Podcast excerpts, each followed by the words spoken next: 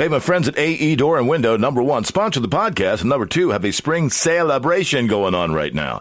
Need a new front or back door? Provia entry doors right now are 20% off during this event. How about a garage door? Clopay, nothing but the best. 15% off right now. Or new windows. Windows from Provia, 25% off, three windows or more. You can't beat that. The spring celebration going on at AE Door, where they sell the best and service the rest. Check them out online, aedoorandwindow.com. Senator Rand Paul is standing by to talk about all things uh, senatorial. Of course, the big story being the uh, uh, the border bill slash Ukraine slash Israel funding and all that. Um, Senator Paul, good to have you back on the program. How you doing? Good morning. Thanks for having me. Yeah, you bet. All right, we'll start right there. You were never a big fan of uh, sending money to Ukraine in the first place, so that would have been um, probably the number one reason you opposed this bill. Is that safe to say? Well, we don't have any money is the number one reason. I mean, we have to borrow the money from China to send it to Ukraine. It makes no economic sense at all. We are $1.5 trillion in debt just for this year, this upcoming year, 34 trillion in debt overall. We don't have money to be sending to other countries, even if we wanted to. But the other thing that makes it even more appalling is we've got an invasion of a couple million people coming across the border, and we're not doing anything about our border. You know, people like Senator McConnell are busy sending money to Ukraine, but uh, don't seem to care enough to do anything about our border. They put forward a fake border bill that wouldn't have done anything, and most of us are still fighting today in the Senate to try to actually secure our border first. Uh, I guess I talk about floating some amendments to the bill as it was. Do you know what the potential contents of those amendments would be? You know, the thing is, is the the immigration bill that they put forward says that if 5,000 people a day come in, then we'll go to emergency measures. We won't stop the flow. We'll just stop the illegal crossings, and we'll say, hey, if you want to come in uh, normally as a migrant, go to the ports. So as as Murphy, Chris Murphy, who is the author of this, said, the border never closes. So the, the bill is so fatally flawed that it actually is worse than the current law what we should do is start and say that there's an emergency now. The last two months, over 300,000 people came in each month that we know of. So that's 700,000 some odd people in two months. That's the emergency. There shouldn't be any trigger for an emergency. And really, it should just stop.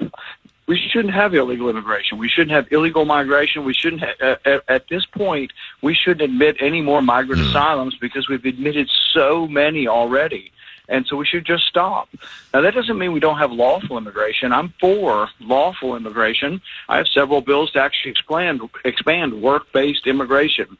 I live in Bowling Green. We got a lot of good people. I say often that some of the best Americans just got here.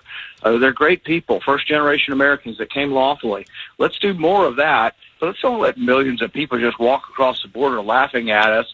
Some of them actually coming here intending to harm us. All right, we're on the same page with all of that. Five, the 5,000 people a day at the border, from what I understand, that didn't mean we were letting them in. It meant if there were 5,000 contacts on average at the border, it would be declared too busy, and then the president has the power to close it. But it didn't mean those 5,000 people all got to come in. And I guess the uh, the asylum rule was going to change to make it much more difficult for anyone to claim asylum. I mean, as far as I'm concerned, I'd just as soon shut the border too. I'm just trying to get accurate as to what was in that bill. Um, essentially, it says that when you get to 5,000, the president shall do his job. But it never says that he closes the border. It says he shall close the places in between the the uh, government ports. So if there's a portal of entry at El Paso and there's a portal of entry at, El, at Eagle Pass, in between those two is hundreds of miles. That's illegal crossing. They say that when you get to 5,000 a day, they'll try to uh, clamp down on the illegal crossing, but those people can still go to the ports. This is why Chris Murphy says that the border never closes. And that just frankly isn't good enough.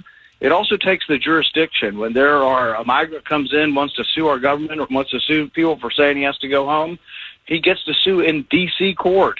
I mean, of all things, to take the jurisdiction away from the local court that is seeing the, you know, the tens of thousands of people coming in that are overwhelming the local economy, those courts should decide this. It shouldn't be taken to a D.C. court, which is traditionally a liberal court.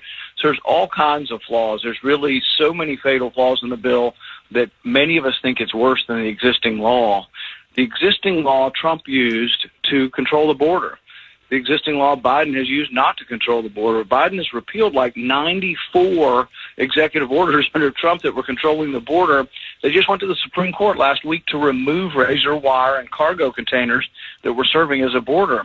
So really, they showed that they want the opposite of what we want, and I think it would be sort of a, a mistake to say, "Oh, here's a half-assed bill, and uh, we're all done with this. We fixed it." And so this is a, a big problem, and the bill has to fix it for in order for us to pass it.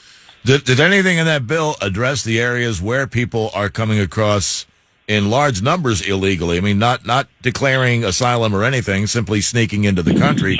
Are you in favor of more wall, more border guards, or both? Yes, yes, and yes. What it did is it gave uh, Secretary Mayorkas more discretion to do it, but it was uh, everything ultimately was led up to his discretion. And this is a guy the House is impeaching for malfeasance. So the House thinks he hasn't done his job. You know, the impeachment failed, but it was very, very close and may come up again. But this is the uh, the vast majority, 99% of Republicans believe he's not doing his job and that it's actually reaches to the level of impeaching him.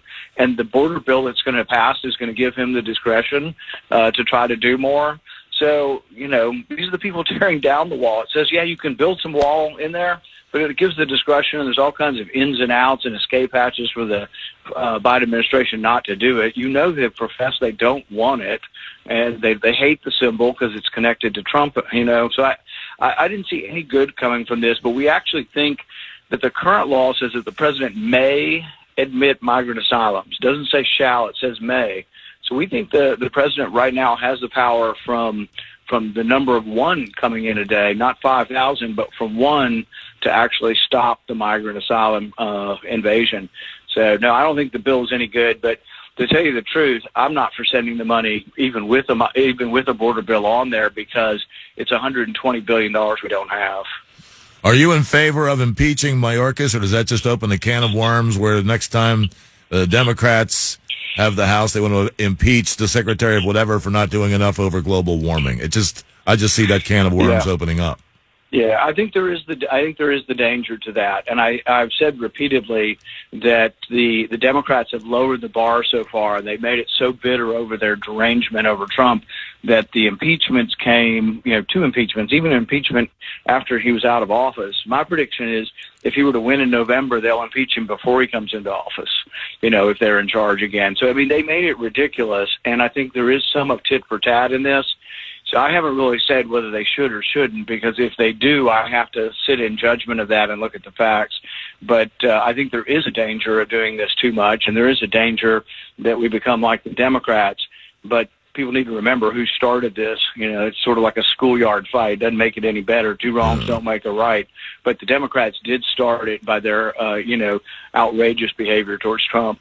In private conversations with your Republican colleagues, are there those who are genuinely afraid of Trump? Are those are there those who wish he would go away, or are those who are very enthusiastic at the chance that he could become president again?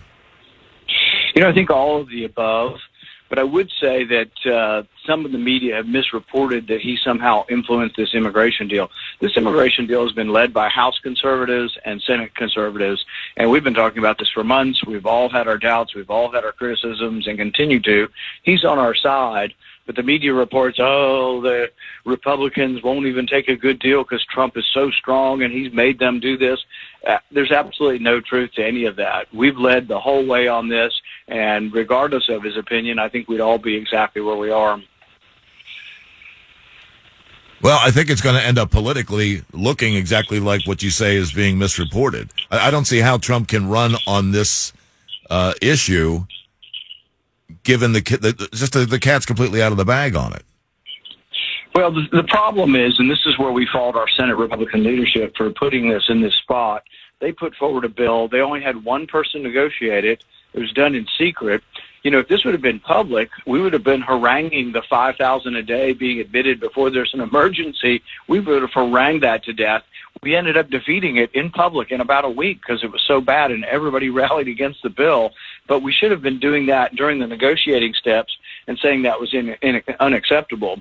You know, the Border Patrol Union came out recently and said a better number would be a thousand. I think the better number would be zero based on the previous 700,000 from the last two months. You don't have to get to an emergency when you're already at an emergency.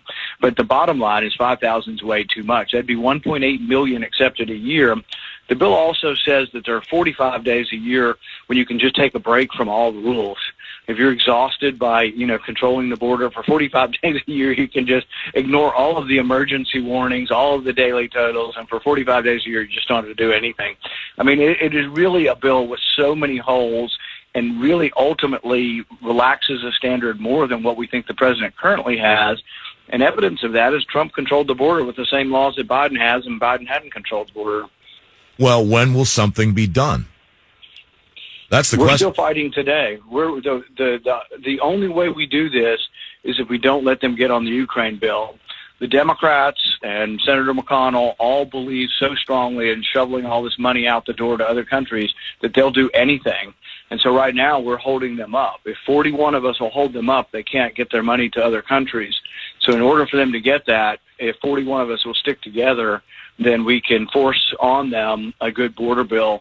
So that's still being uh, discussed as we as as, uh, as as as soon as this morning. It's still being discussed, and the final vote on whether to get on the the Ukraine welfare bill won't happen until about noon today, and that they're either going to make a deal to add border provisions on it, or the vast majority of us will vote against getting on the bill. Well, I don't like shoveling money to other countries either, but I don't like the idea of the United States cutting and running again. We've got this reputation, and it's getting worse and worse all the time. Especially when you rally your allies uh, to put money into the game as well, then all of a sudden you pull the plug on it. I just we just give them what they want a- to win and then get out of there. Give, giving in a country 110 billion dollars, and this isn't exactly cutting and running. They've had 110 billion dollars. They steal a good percentage of it. There's just an announcement this week. They stole 40 million dollars worth of uh, equipment. Uh, their leading general thinks it's at a stalemate. Disagrees with Zelensky. Zelensky just fired him. You know, the, it's a, it's a complicated world over there. And the thing is, is that ultimately it's going to have to end in some kind of negotiation and unlimited weaponry for Ukraine actually probably is to the disadvantage of the final outcome for Ukraine. Ukraine's a, a disaster, and it is all Putin's fault. It's all Russia's fault. Russia's Russia's in the wrong here, but I don't think uh, Ukraine can dislodge them, uh, and I don't think uh, Russia can actually defeat Ukraine. It is essentially at a stalemate. And really, all of this t- talks and all of the discussion over more weapons ought to be in negotiation with trying to get people to a ceasefire. Okay. All right. Clock says we got to run. It's always a pleasure having you. And let's do it again not too far down the road. Senator Rand Paul, thanks again. Thank you. You bet. Hey, my friends at AE Door and Window, number one, sponsor the podcast, and number two, have a spring celebration going on right now. Need a new front or back door? Provia entry doors right now are 20% off during this event. How about a garage door? Clopay, nothing but the best. 15% off right now. Or new windows. Windows from Provia, 25% off, three windows or more. You can't beat that. The spring celebration going on at AE Door, where they sell the best and service the rest. Check them out online, aedoorandwindow.com.